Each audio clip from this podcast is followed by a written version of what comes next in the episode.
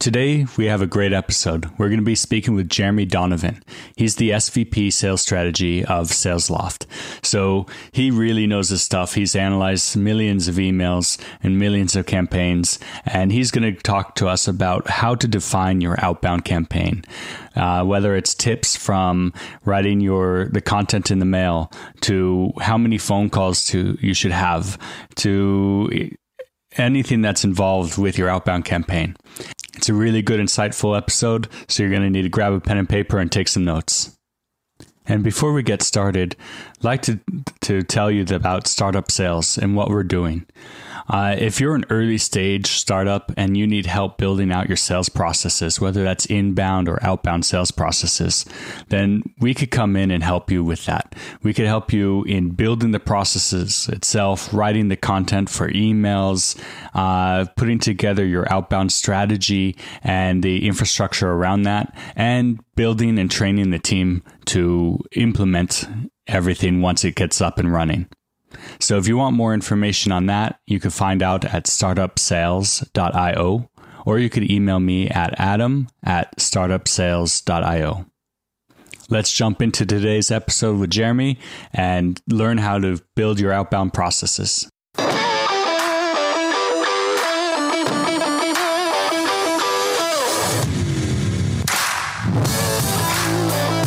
Startup Sales is a podcast about what it's really like to get a business off the ground. We talk with founders, CEOs, and sales VPs from the high tech market. You'll learn how to build and scale a sales team. You'll also hear about the growth challenges and tough decisions from others who have had both successes and failures. And now, your host of the Startup Sales Podcast, Adam Springer.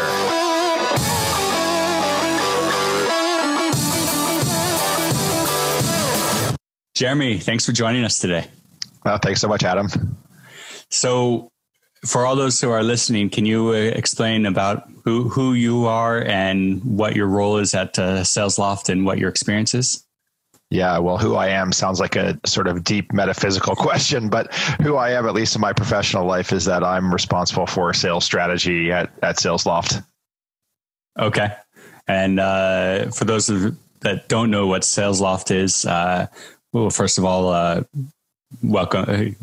Start learning, uh, but uh, can you can you explain a little bit about SalesLoft and what you guys do there? Sure. Yeah. So SalesLoft, without being too too pitchy about it, is a sales engagement platform, and what that means is if you're trying to prospect and get meetings with uh, with customers, then you can use us in order to orchestrate your email, phone, social, direct mail, etc. All you can use that to orchestrate all your touches, so you don't have to keep track of who you touched via what channel. It just reminds you when you get in the morning, pull it up, tells you who to call, who to email, and what to do. Yeah, Great. I, I, know a lot of my guests that have been on here have said SalesLoft is a is a great tool and one of their favorites. So, so let's talk about. Let's just jump into it and kind of go off there. And uh, if you're in charge of like sales strategy and stuff, you're in charge of defining uh, outbound processes. Yeah, it's, yeah, it's, it's really three things. So we have a sales development team, so SDRs, like you have in many places, and that sales development team rolls up uh, into me and right we're defining how we respond to inbound. We're also defining how we respond uh, or how we engage in outbound and we're majority outbound. So that's a, a, definitely a big part of what we do. I do have two other pieces to my job which is our solutions consultants or sales engineers roll up into me and then and then the sales strategy thing is basically any sort of major change management that has to happen within the company. Let's say we're defining territories or we're defining comp plans or what have you. Anytime we're doing a major change, I'll tend to get involved in both the kind of, well, actually in all three of the people process and technology aspects, do my thing, and then hopefully hand it off to someone else to, to continue to run that. Yeah. All right, so let's talk about the outbound part. Uh, how do you how do you have that structured? Uh, first of all, in the how do you have your team structured before we get into how to go outbound? Yeah, so I'll, I'll even go higher level with how do we structure our our sales organization, our go to market function. So we, like most companies, have a marketing function, right? And they're doing all kinds of uh, the, the traditional things that marketing does. They're doing field marketing. They're doing demand generation via digital marketing and so on. So they're helping to drive awareness in the population, and then they're also helping to drive leads uh, as well, so inbound leads then the uh, the another function we have is our sales development function, and those people, their goal is to book meetings with prospects and they get paid on meetings that get held and qualified after they hand them off to salespeople. So that's that's uh, that's the sales development function, and then we have our salespeople who are hunters. Uh, so, like many SaaS organizations, we separate our hunters from our farmers. So, our hunters close business. They'll typically hold on to an account for as long as there is upsell potential. In most of the accounts we work with, that's about a year and then they hand that off into our customer success slash account management part of the organization. Well, it's really interesting because uh, many of the organizations I've worked with and heard about, you you close a sale and typically you'll you'll have like a window of two to three months to upsell them, but typically you're right away passing it off. Yeah, Why did you guys choose to go that way? It's, I think it's very contextual, right? So if you take, uh, it, it really is what's the window of opportunity for upsell? Because salespeople, you want you want really need them to land and expand. I think there's almost there's little debate about that. I mean, if you if you try to wait for a massive deal to come, then you, you're putting your your business at risk and customers don't necessarily want to buy that way. They're willing to, to, to test in whatever way is a small way for them. A little company, a small way might be, I don't know, five or 10 seats of a product. In a big company, that could be 500 seats of a product, but they're going to test in some way and then they want to scale up. And then the question is, how long does it take? How long does that opportunity exist? A significant opportunity to upsell. In in a smaller SaaS company, that opportunity might only be two to three months, right? A quarter, let's say, you know, hold it for 90 days. Uh, for us, we found that in general, there's a pretty good upsell opportunity for the first year in the mid market segment. And then we also sell to large enterprises. And in large enterprises, we might have people hold indefinitely. So that's not uncommon in the places that I've worked for the, the like the strategic accounts to to have hybrid salespeople where they they own the accounts indefinitely because the upsell opportunity is indefinite. Yeah, so I think it's really a function of of that. That that's how you should decide whether it's you know 30 days, 60 days, 90 days, a year, or, or forever. And so, are the for the ones that are more mid market, uh, the sales executives, are they also responsible for the first renewal then? Uh, they were so yeah they, they, well actually though the first renewal is done they it's kind of the handoff is is there the the customer success people will do the first renewal so they're holding it up to almost the end then they're introducing the customer success professional to handle the renewal. Okay what are some of the downfalls in uh, in this system? Yeah i mean whenever every handoff is is presents opportunity for breakage right? So the handoff from the sdr where they've booked a meeting to the sales executive is a, is an opportunity for breakage, and then the handoff obviously from the the uh, sales executive to the customer success slash account manager person is an opportunity for breakage. So you, I think there's a lot of, or I, I mean, there is a lot of process and and discipline that you can put in to at least minimize some of that breakage.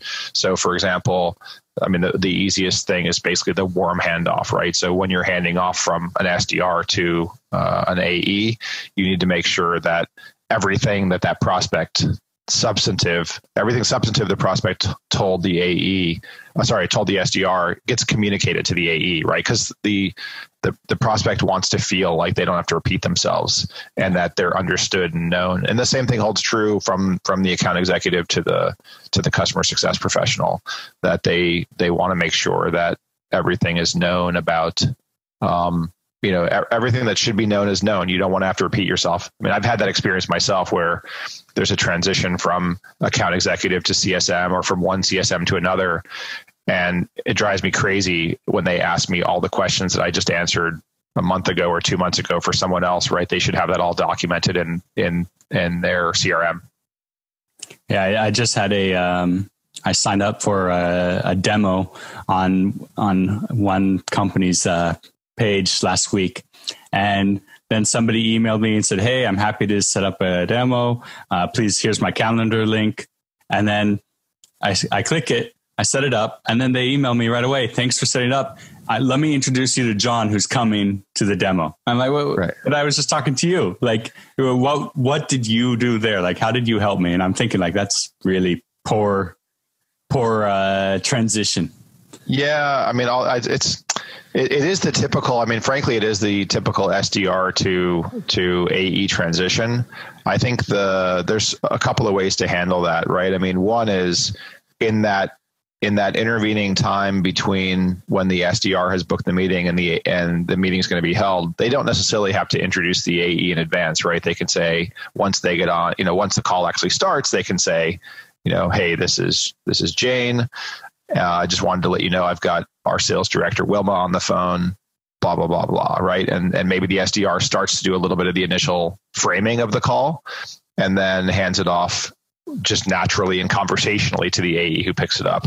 I don't know that there's necessarily a right way, but but certainly in that early part of the relationship, you want the SDR to who booked the meeting with you and establish some degree of trust and rapport to still be you know to still be involved to to hand off that trust in a in a positive way. Well, in my in my situation, that was the handoff. It was like, here, thanks, bye, washing my yeah, hands. yeah, that's no good. Yeah, Yeah. and th- didn't yeah, qualify me. yeah, that's not good. So yeah, that that is very, it's very likely in that instance that the the scheduling people were not part of the company that it was outsourced, which is an option by the way. Uh, we can talk about that if you want, but some people outsource their their appointment setting, yeah. and um, that could very well be what happened there because those folks are just paid on getting the meeting, you know, getting the meeting booked often. I'm for early stage startups. I'm very against outsourcing at the beginning. Uh, you lose so much of the uh, the opportunity to speak to the customers and speak to the prospects and learn about the market and learn about your product market fit.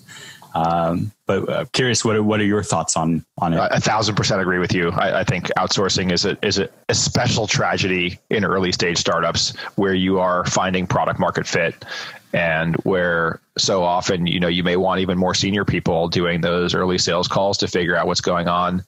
Uh, you're still defining your sales processes, so yeah, it would absolutely be a tragedy to to do that.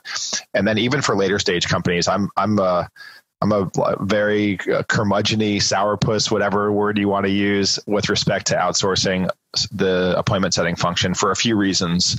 One is that uh, is that it so often fails, and uh, I, I've talked to people who run outsourcing firms about this, and and what where they come in is they say, look, if what you're trying to do is define your sales process and or trying to discover whether you have fit with a new segment of the market, then outsourcing fails at least 90% of the time.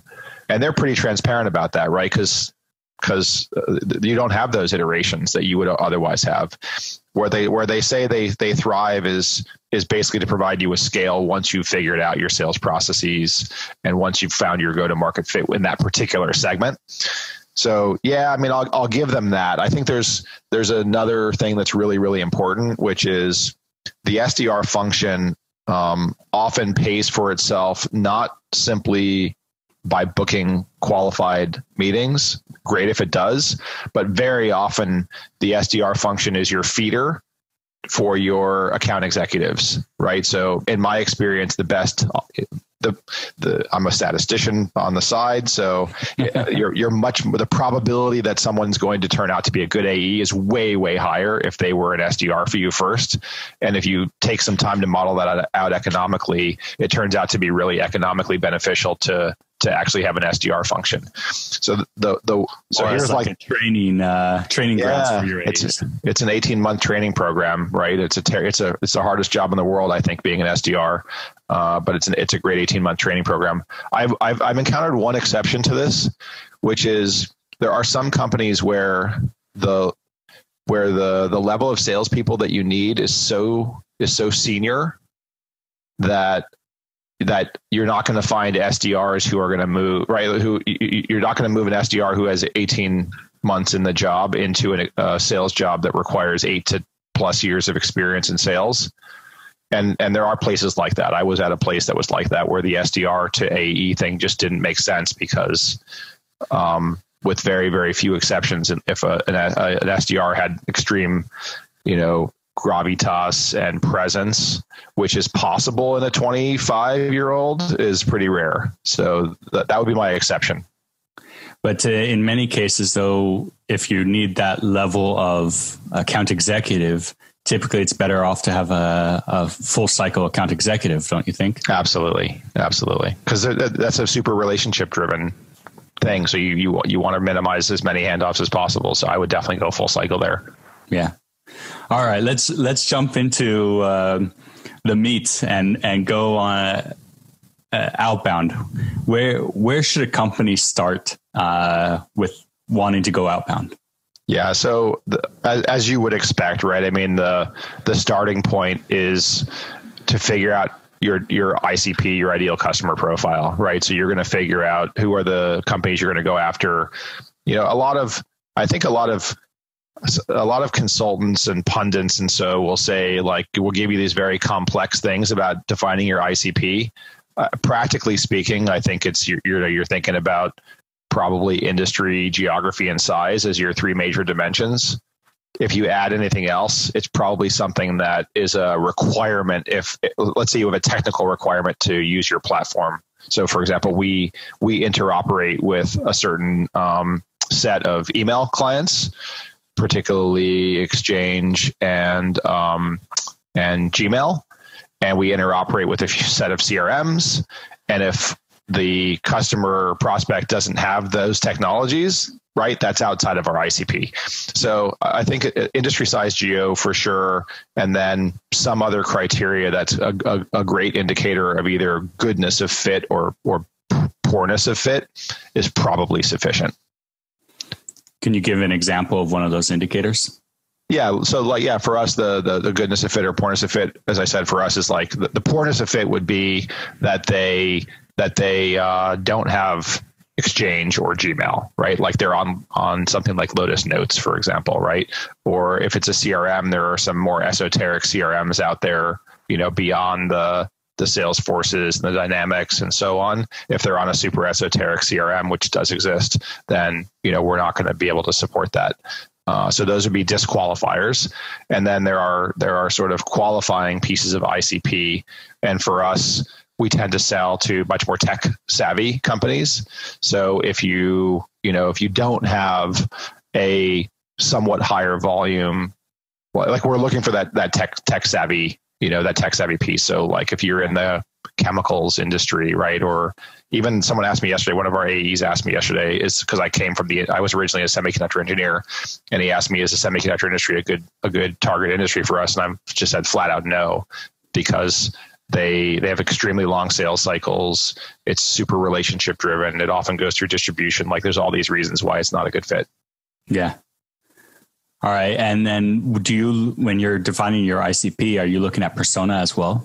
So yeah, I think the first piece is company, and then yeah, the next piece is okay. Now we found the company. The next piece is the persona, uh, who you're going to go after, and um, you know the, i think the dimensions the big dimensions of that really are the person's role and the person's seniority level so companies will decide whether or not they're willing to talk to individual contributors. Um, some companies start manager and up. Some companies start director and up. Director is convenient because internationally, right, director could be senior to vice president, or even even in the U.S. Uh, and the director could be senior. So a lot of companies will say basically director plus or director VP plus. Um, so that's that's kind of seniority level, and then obviously the job function is you know if you sell to you know we sell to the sales function or someone else might sell to the marketing function or to the finance function or to legal function or the operations function or what have you right? So i think figuring out functionally the, the folks you're going to go after and then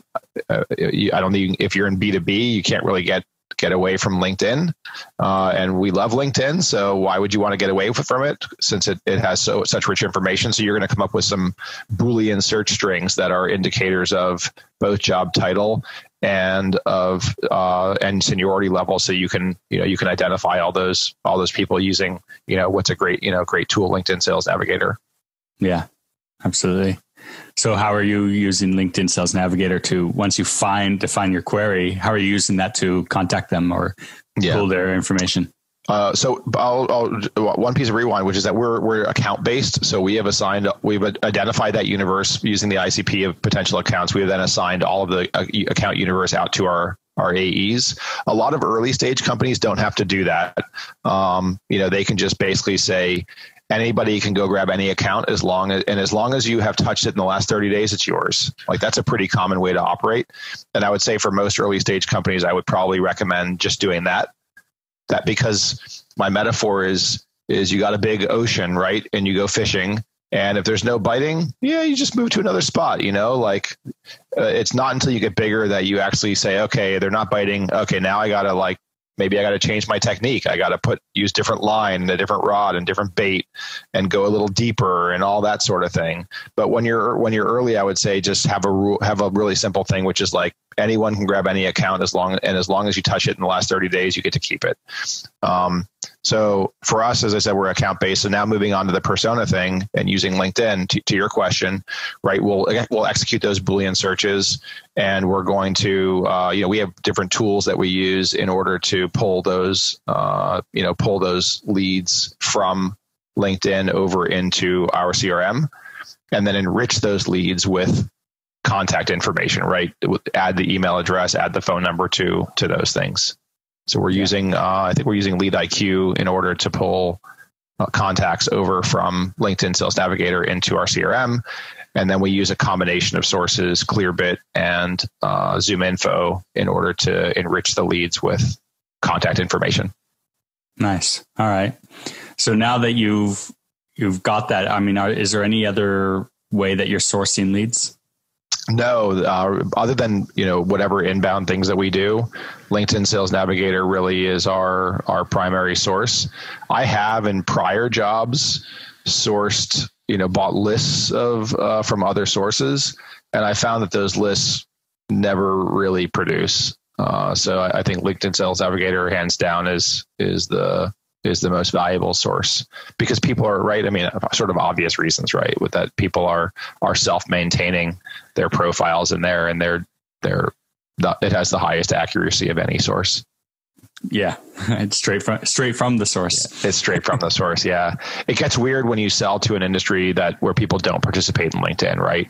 So, um, if you're selling to like I, I, I would assume that a company like Yelp has to take a very different approach, right? Because yeah, the pe- the small business, particularly with small business owners, right, pizza shop owners, burger places, whatever, uh, those people are probably not on LinkedIn, and they need to find other ways to to find those contacts. Yeah, well, you have other scraping companies for that. Yes, exactly.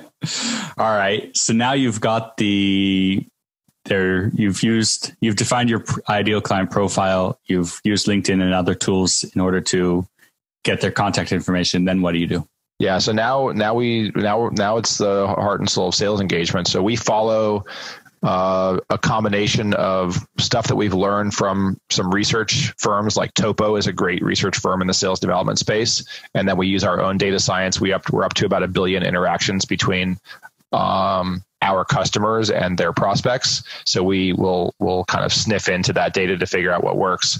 For us, we have uh, a cadence of sales engagement that consists of phone, email, and social touches. We execute about 15 or so, 15, 16 steps over the course of 16 business days. And the the it starts out on day one with a call followed by an email. We found that having a call followed by an email is is the right way to do it on day one based on again research of what's working for for us and our customers. And the call is something like you know hey adam this is jeremy from xyz company. Um, looking to get in touch with you about blah blah blah value proposition i guess.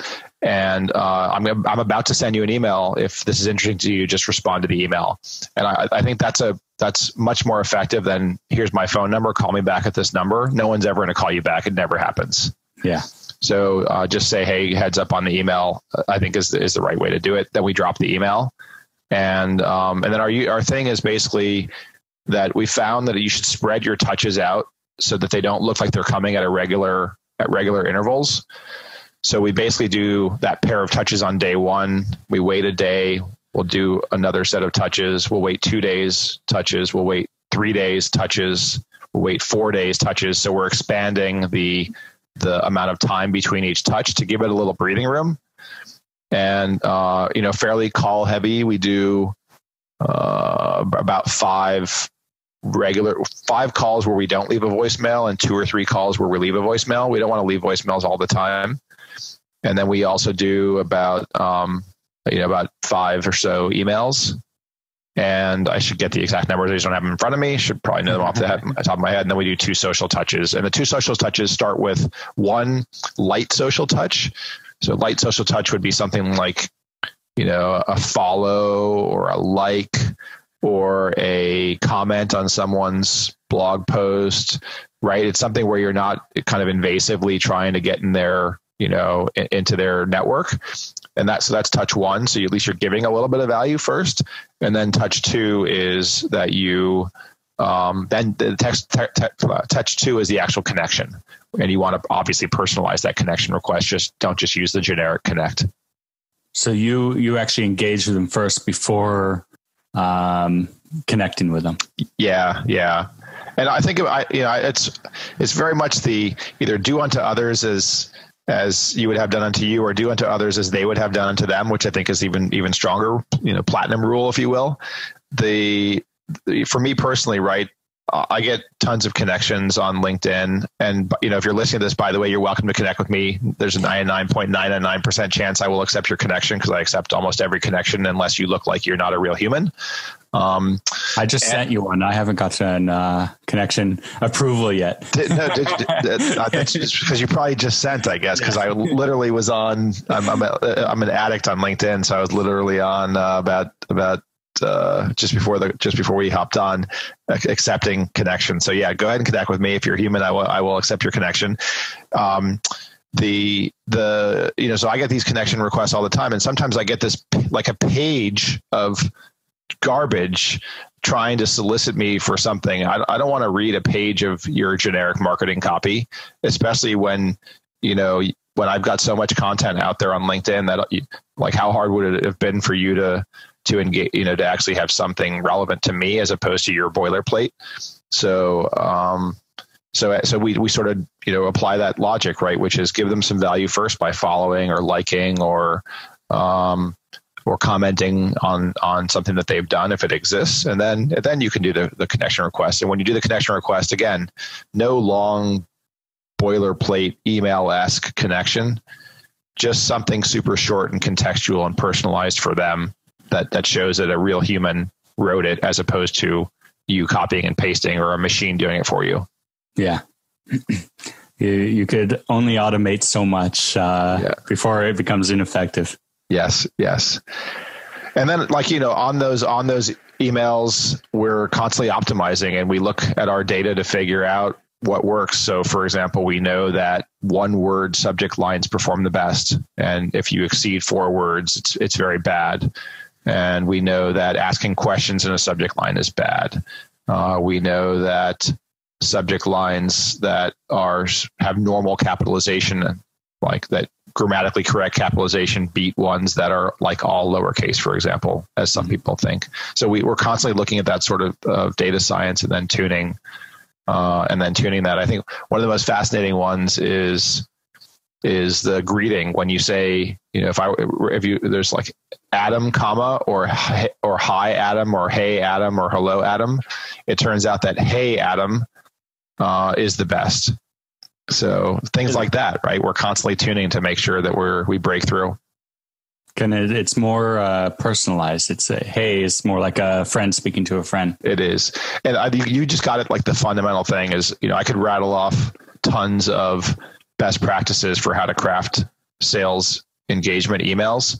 And at the end of the day, the common thread that I've noticed between them is is it's like this balance of friendly formality, right? Respectful friendliness, however you want to combine those those sort of false dichotomies, I guess.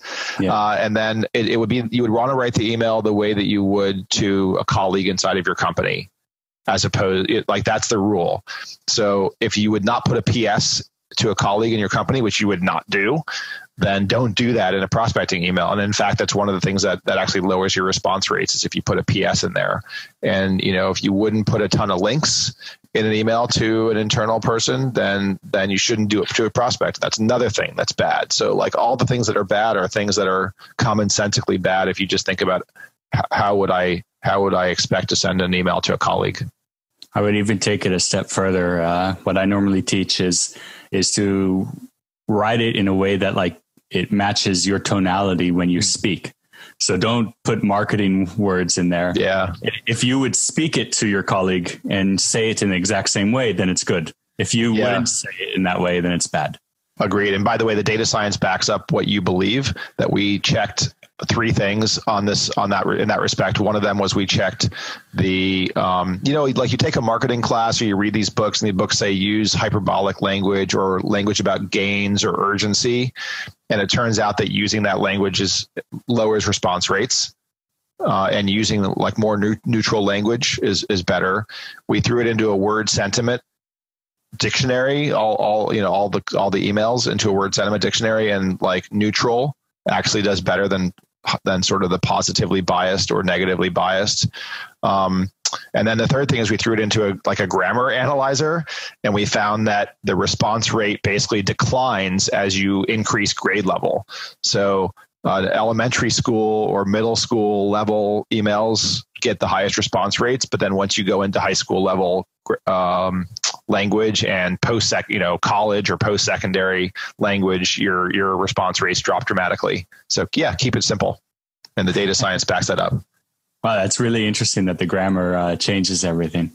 The grammar does change. Yeah, the grammar does change everything. Wow, simple. You know, like short and simple. Yeah. How how long is your like generally your first email that goes out an outbound email? Yeah, so we are yeah, it's probably uh, between like 50 and 100 words, depending on how it gets personalized. That's another thing is there is a, dr- a dramatic drop off of response rate after the um, you know after about 100 words and i think that i haven't measured like how many words you can fit onto a mobile screen with mm-hmm. with either zero scrolls or like half a scroll but it probably correlates to that that sort of magic magic window of around 50 you know 50 to 100 words 50 to 75 words I wonder how many sentences that is because I, I generally tell people to try to keep it to two to three sentences. You're, Not you're the hey Adam, but the, the the context is two to three sentences. Yeah, I think I think you can go a little bit. I, I think a sentence is let's call it ten. I don't know, ten words. I'm guessing. Mm-hmm. So yeah, that's like 20, 30 words. I think you can go to you could probably go to fifty. You know, yeah. easily five six sentences but once you go beyond that then you're you know then you start to get into bad territory i think it's okay to have like a relatively personalized beginning a little bit of a little bit of hopefully not too heavy marketing you know body text and then the request for the meeting um, yeah. i think that's okay i mean we, we found that that's that's okay but yeah keep it keep it as short as humanly possible. That gets to the email two, by the way, which email two, we tested a bunch of things and we found that the best, the best uh, email two is just to put please advise in the body of the email. So it's a threaded email, right? So you got the body, the, the previous email in there. So you get in the re in the subject line, uh, as you naturally would with a threaded email, and then you just put please advise in the body, and that that's that's that's the most effective email too. Wow. Yeah, and that's just how you end things off. Please advise. Please advise. Yeah, we tested that versus our regular email too, which is a bit longer. We tested that versus any thoughts question mark and we had a we had a bet going on uh, please advise versus any thoughts. I was betting. Uh, I was I was on the side of uh, please advise, but I have I had like the I had the inside scoop because I've used that before and and seen the data science on that before, and it and I it it continues to work fairly effectively. On uh, I'm want to take it away from outbound for a second on inbound sure. uh, leads. Uh, I like to use a lot is uh, is this still relevant? Mm. Does do you have any science uh, on that? I haven't. I'm going to write that one down because uh, it's easy for me to check that. So yeah. Uh, that yeah, certainly if they haven't responded, then then um, I think that that makes a lot of sense. The on on inbound, yeah, I mean I think that's the right question because if they're not their their interest is in the moment, right? The moment they click request a demo or contact us or whatever. We uh, actually uh, for uh, I don't know if I can use curse words, uh, so I'll, i guess. Uh, so for shits and giggles, uh, I I hit a hundred companies request a demo button, and benchmarked how long it took them to respond to their first response. And I'm doing this from memory. I, I know that 40% responded within five minutes which is what people often advise you to do. Another 10% or another 20% responded within the first hour. I think it was like 10% within the first 10 minutes, and then another 10% with between 11 minutes and 60 minutes. and and you know there's things that say five minutes is ideal if you if you do it within an hour you're probably still fine and so that left another 40% of companies who you know took longer than an hour often days to respond 10% of the companies i hit so 10 out of the 100 never never even responded to a request a demo request. Uh, and, and I actually hit, I, I do this periodically. I hit one yesterday or no, it was late, late last week, I guess. And like they never, they never responded. So what we do on inbound, uh, uh, uh you want me to go there where what we do on inbound? Not yet. Let's. Not yet. All right, hold it. I'll hold it off. Although that's really interesting because I'm I'm curious if if those people were qualifying you and then they decided you're not qualified and then just dropped you, which is still not okay, but it makes more sense. Yeah, or it would if, make. Or if they just they just dropped the ball. It would make more sense, but I think they largely dropped the ball. I mean, you know, we were in between Series C and Series D. Like, I was not hitting someone who exclusively sold to the enterprise. I was hitting someone who sold mid market and enterprise. So I don't know. Maybe they looked at my face and decided I wasn't I wasn't a good candidate to sell to. They didn't like the look of me. Yeah, it happens sometimes. What yeah. Yeah. All right. So let's, we've built the cadences. Um, you, you have about five calls, two, two more calls with voicemail, about five emails and two or so social touches, all within 16 business days, you said? Yeah, all within 16 business days. Okay. How do you, there, there's a bit in between the, the step before and getting those uh, prospects and starting this uh, these cadences, which is qualifying them. Because if you're going on LinkedIn and you just do that, are you doing any manual qualification before you before you send those emails out? Not. I mean, the qualification is is on the is on that persona criteria, right? That they need to be director level or above they need to be working for companies that have a certain number of employees. They need to work in a certain set of functions. Let's say it's in sales development or inside sales or sales management, right? Like, so there's been a round of, I guess you'd call it pre qualification on on company ICP and then on the, the persona of the individuals. So that I would say that that's the pre-qualification. Uh, you know, then as I said, we also look at, at their tech stack. So we have some data on that from third party providers on tech stacks.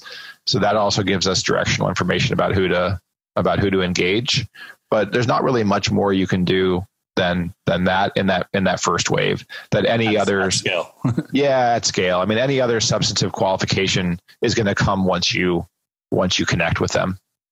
So, how many uh, would you do you know any numbers on how many are misqualified how many sneak through the cracks and aren't the right people or the company?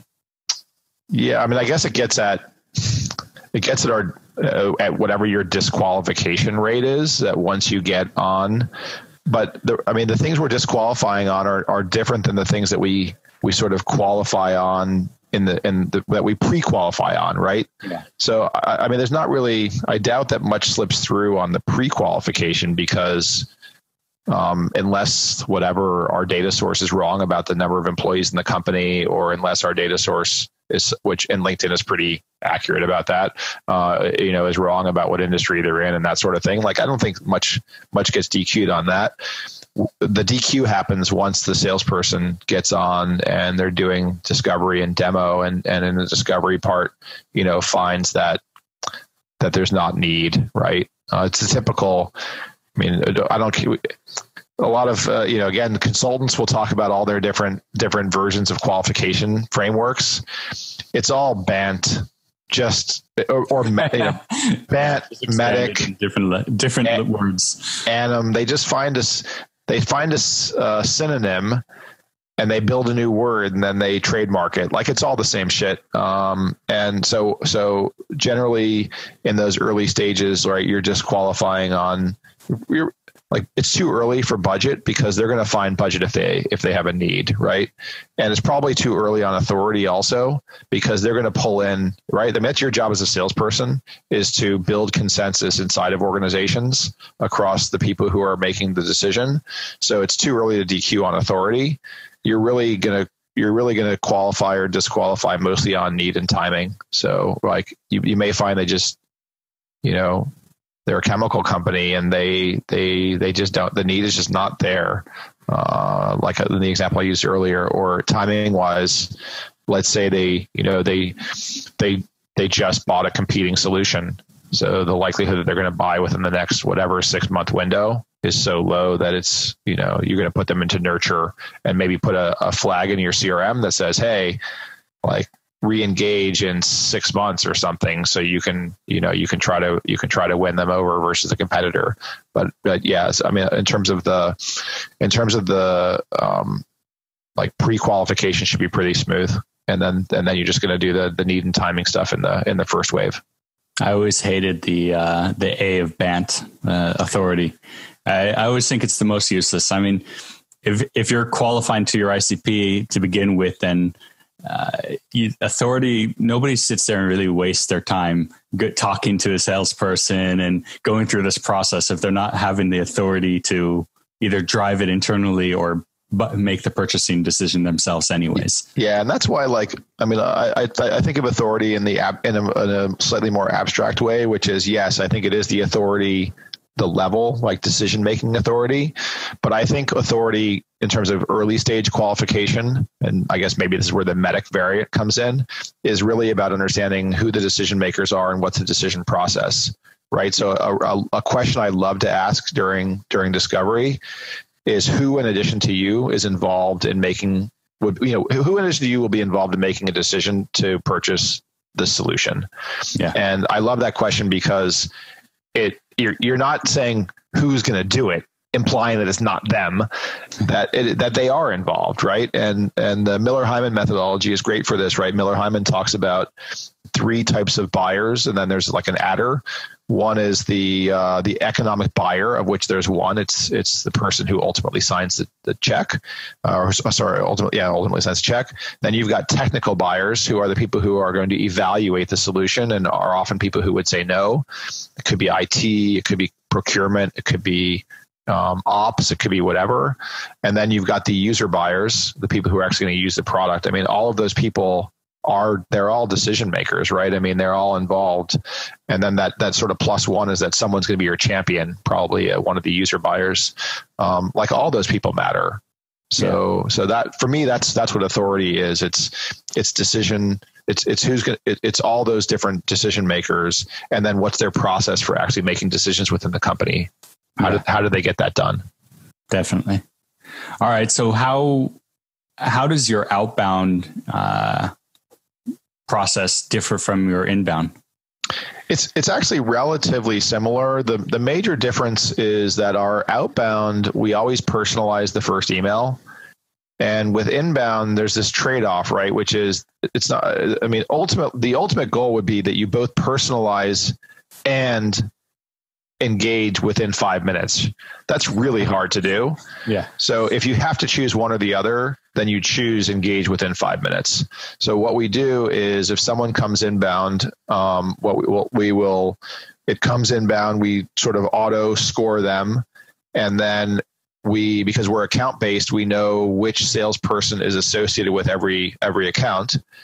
And if that association exists, then we trigger an automated email that goes out from that person to the prospect.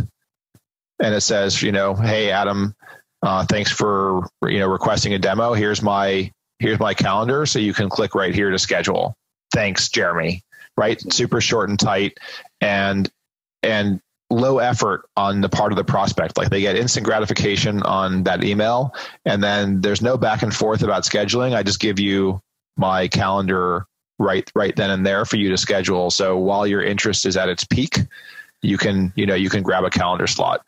And I think about eighty percent of our of our inbounds get scheduled that way. And then we have them in a you know we're using our own tool for this, so we have them in a cadence. And if they don't book the meeting within basically 24 hours, then we start to execute those call, email, and social steps after that. And I love your thing about is this still relevant? So like, um, I'll, I'll definitely test test that out as, as maybe. The, I, I, use the subject line "still relevant," no question yeah. mark, just still relevant, and then I I'll write, "Hey John, is this still rele- uh, is this still relevant to you, or is this still relevant for SalesLoft, uh, yeah. whatever it may be?" And yeah, yeah, question mark. That's it. Yeah. So so yeah, that's our inbound thing. We again is mostly about instant gratification and, and instant ability to book meetings. I think that's the that's the no secret. You know, that's that's the best practice. Yeah. Okay. And um, what are some of the? Do you know the numbers of like uh, response rates uh, for your outbound and inbound? Resp- open rates, response rates, response rates. Yeah. So people have some benchmarks to what's uh, average. Yeah, I don't have it off the top of my head. What I do know, I don't have it off the top of my head for SalesLoft. What I do know is, you know, looking at our own, you know, our, our customer base, it obviously it varies by all sorts of contextual things. But if you blend hundreds of millions of emails together, uh, typical email response rate for an individual email, let's call it three to seven percent, maybe five in the middle. Uh, but but you know, depending on the depending on on kind of where it's coming from and where it's going to, yeah, I'd say about three to five percent. And then that's just for one email. And then obviously because we're we're our customers are executing phone, email, social, direct mail, whatever, like cam- basically engagement campaigns, right? They're gonna you know, if any one touch has a uh, has a five percent response rate, then you're going to have to sort of accumulate those touches, and you probably get to you know, someone asked me this yesterday. It's probably about one in 10 people that you engage, you ultimately get a meeting with.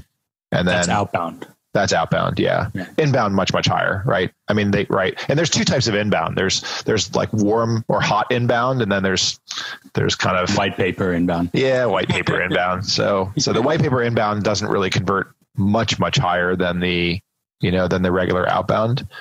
Obviously, the the red hot inbound request a demo contact me, that stuff converts at extremely high rates. So outbound, you're seeing typically around a 10% uh, meeting rate. Meeting, yeah, meeting rate. Okay. And I've been a bunch of places, and it's it's like it's always 10%. Like it's it's one of those things that that there's a few numbers that you just see everywhere you go, and that's one that I've seen everywhere I everywhere I've gone. Yeah. All right, and you one of the things you said is uh, on the inbound ones that it's really important that they you get them while they're hot. So you send that email within five minutes. Why not put uh, the calendar, have the routing options happen in the background when they click uh, set it, book a demo, and then show a calendar right then and there for them, and show the the availability of the AE's uh, calendar. Yeah, I, I, think that's a yeah, I think that's a common thing to do. A lot of companies are using like Drift these days to do that. I think it's a great thing to do. Or what? Or there's a lot of competitors. I'm not want to promote one versus the other. Yeah. Uh, Intercom, I guess, is another big one, and there's a whole bunch of other ones. But yeah, like that's a very common thing that if you want a meeting, just start put put them into a into a AI esque sort of thing that can book the meeting right then and there. So yeah, that's even even you know they're equally good. People like to engage in different ways. You know, it's not like everyone wants to engage in one way. Um, some people like the drift sort of thing, the AI bot, if you will, and then some people don't. So just provide multiple options for people to get in. I think is a way to do it. Yeah, I typically uh, ignore those little bouncy things in the corner. yeah, I, I do too. Like I'm much more likely to, to hit a contact, uh, you know, contact us button or a request a demo button than I am to do the bouncy thing in the corner. Yeah. Uh, but that's also like I'm not. I don't even know what I'm. Gen, I used to think. I guess I'm Gen X probably, which which I used to think it was like the young people, and now Gen X is the old people. Yeah, it happens. It's a cycle. I'm also yeah. feeling every day like, oh boy, I'm getting older. yeah, yeah. All right. I I know I've seen a couple times. Um, like people are just putting an iframe of uh, Calendly of their mm-hmm. Calendly uh, there. So it's not even going through an AI. You just simply choose a date and a time, and it's right there, all in front of you. I think it's perfect. Yeah. The key is if you can really integrate that with with the right. If you're account based, then the right um, AE's calendar. Right. That's it's not super sophisticated to do that, but I, I think that that makes a big difference. Is like don't just because you want to minimize the handoffs. And if you can just book it on the if you're account based, book it on the on the right AE's calendar, you're golden. But yeah, I mean, again, instant gratification trumps. Maybe that's even worth the handoff, right? Yeah. Like if I want a demo, I probably want the demo right now. Yeah. Ideally. And I, I'm curious as to the drop off rate. Like if you just, if you had people do that and how, how that would work if, uh, cause you could always have your AEs always available. Uh, Yeah. you know, if you've got a big enough team, it could round robin that way and pretty much get it equal. Uh, Yeah, again, if you're not account based, you totally want you definitely want to do the round robin thing because Yeah. so so you get the speed. If you're account based, then you're sacrificing, you know, that that load balancing that you get with the round robin for Yeah. something deeper, and especially when you're after going after, um, like enterprise accounts, you don't want to round robin in, in that in that environment. You want you want to make sure it goes to the person who knows the business and can have that contextual business conversation. But if you're selling to SMB, like go for it, round robin all, all day long. I wouldn't, uh, if I was selling to enterprises, I wouldn't just jump into a demo just because they asked for one right away. Anyway, Right, so right. different Exactly. issue. Different issue indeed. All right. So, last question before we get going. We're getting close on time here. Um, what what is like the the number one tip that you would give to people uh, to increase their outbound uh, numbers? Activity. It's just one word. Um, you know, I'm a big I'm a big fan of this book called Cracking the Sales Management Code. Um, Jason Jordan and Michelle uh, Vanessa, I think is her is her last name, something like that. Uh, and that book basically talks about as a as a sales leader, you have um, you, start with your business result, right, which is uh, generally revenue. You work backwards to a business objective, which is often something like uh, an opportunity generated, and then you work back from that to what are the activities you need to to get you know to achieve that objective which achieves the business result. And the only thing as a first line sales manager uh, or leader or whatever the only thing you can affect is is like two things. It's activity volume and activity effectiveness. That's all you have so um, if you want to increase your your production easiest lever to pull is activity volume. And second easiest or that's like harder but the only other thing you can really do is activity effectiveness. So you know my uh, for better or worse right it's it's it's just math. And if you're not making your you know whatever number of dials per day you're not sending your emails per day nothing's going to happen. I, I had a ceo i worked for um, the uh, had a, he had a great expression. It's like if you don't knock, it's sort of an obvious expression, but if like if you don't knock on the door, you don't ring the doorbell, no one's going to answer. Yeah. That's it. So ac- activity is my one word answer to that. Yeah, I, I would put a big asterisk though on that, uh, and I know this isn't what you mean at all, but don't uh, don't burn your bridges and and do too much activity to the wrong people. Yeah, uh, So- fair. I like the asterisk. I agree with the asterisk. Yeah. All right, Jeremy, uh, we're out of time, so I really appreciate you coming on. How can people learn more about Sales Loft and and this outbound numbers that you guys have, and and also about you? Yeah. Uh, best way to learn about Sales Loft is just salesloft.com. And then best way to learn about me is is uh, I, I avoid all social networks except for LinkedIn. So connect with me on LinkedIn, and I try to post something you know data driven, actionable every couple of days. And and and like I I, pr- I try to practice what I preach on LinkedIn. That I don't put garbage on there. I don't video myself walking around and talking. I just try to do something short and sweet. Yeah. All right, Jeremy, thank you very much for joining us. My pleasure. Thank you. Thanks for listening to Startup Sales with Adam Springer. Subscribe to the podcast so you never miss an episode. Contact Adam about speaking engagements or consulting services at adam at startupsales.io.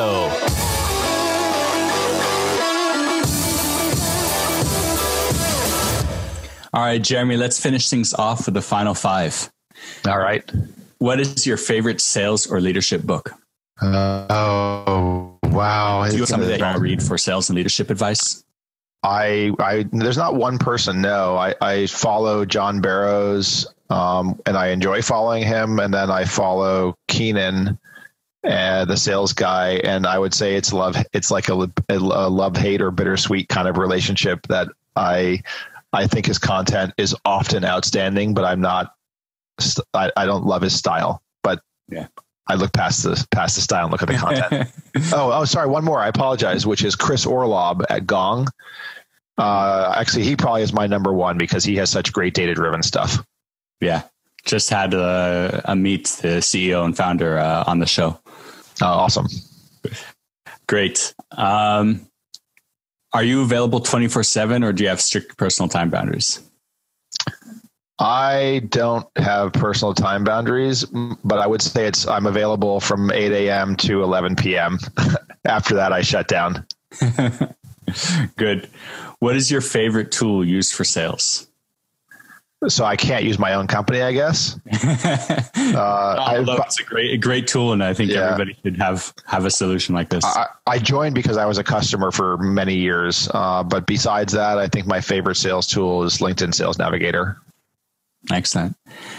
What one piece of advice do you have for all the founders and uh, sales leaders out there? Well, I haven't been a founder, so like uh, uh, I, I probably don't have the credibility to give advice, except um, you know keep your head up, probably because because it's it's from the founders I've known, it's incredibly it's incredibly hard. Um, for the sales leaders, my advice is is I really pattern this after you know the sales leaders that I've had the most respect for and that I learn from. Um, it gets another book I love. It's not a sales book, but it's called Radical Candor definitely one of my favorite books. And the, the, the, gist of radical candor is is that you care deeply and you challenge directly.